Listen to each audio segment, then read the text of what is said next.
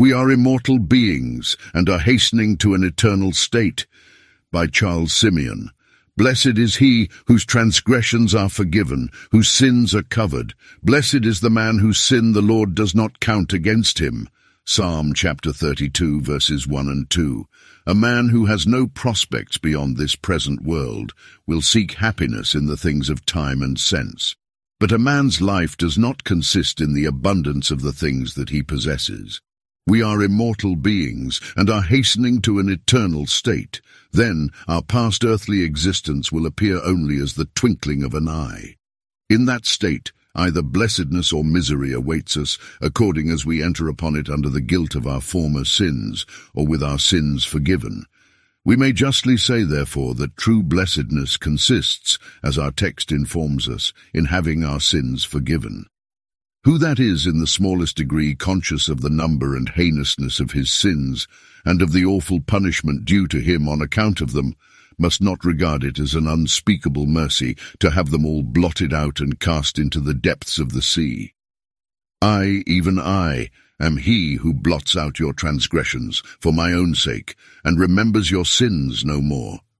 I have swept away your offences like a cloud, your sins like the morning mist. What in the whole universe can, in his estimation, be compared with this? If he could possess the world, yes, if he could possess ten thousand worlds, what comfort would the acquisition give him?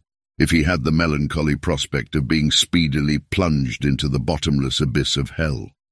If there were a large company of condemned criminals, some rich and noble, others poor and evil, and one of the vilest of them had received the king's pardon, while all the rest were left for execution, then who among them would be accounted the happiest?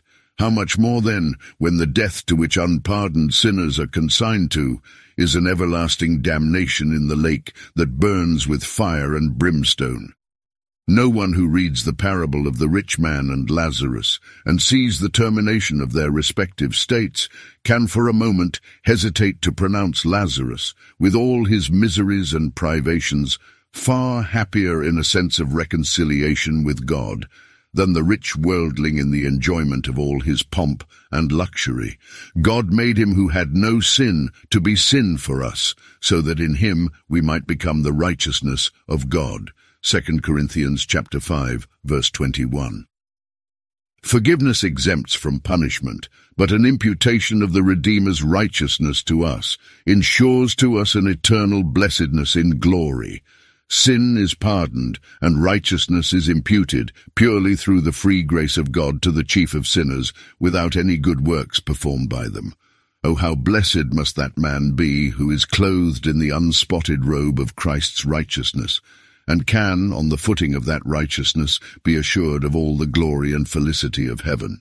He may look forward to death and judgment, not only without fear, but with holy confidence and joy, assured that in God's sight he stands without spot or blemish. The vilest sinner upon earth shall find Christ's blood able to cleanse from all sin, and his righteousness sufficient to clothe our souls.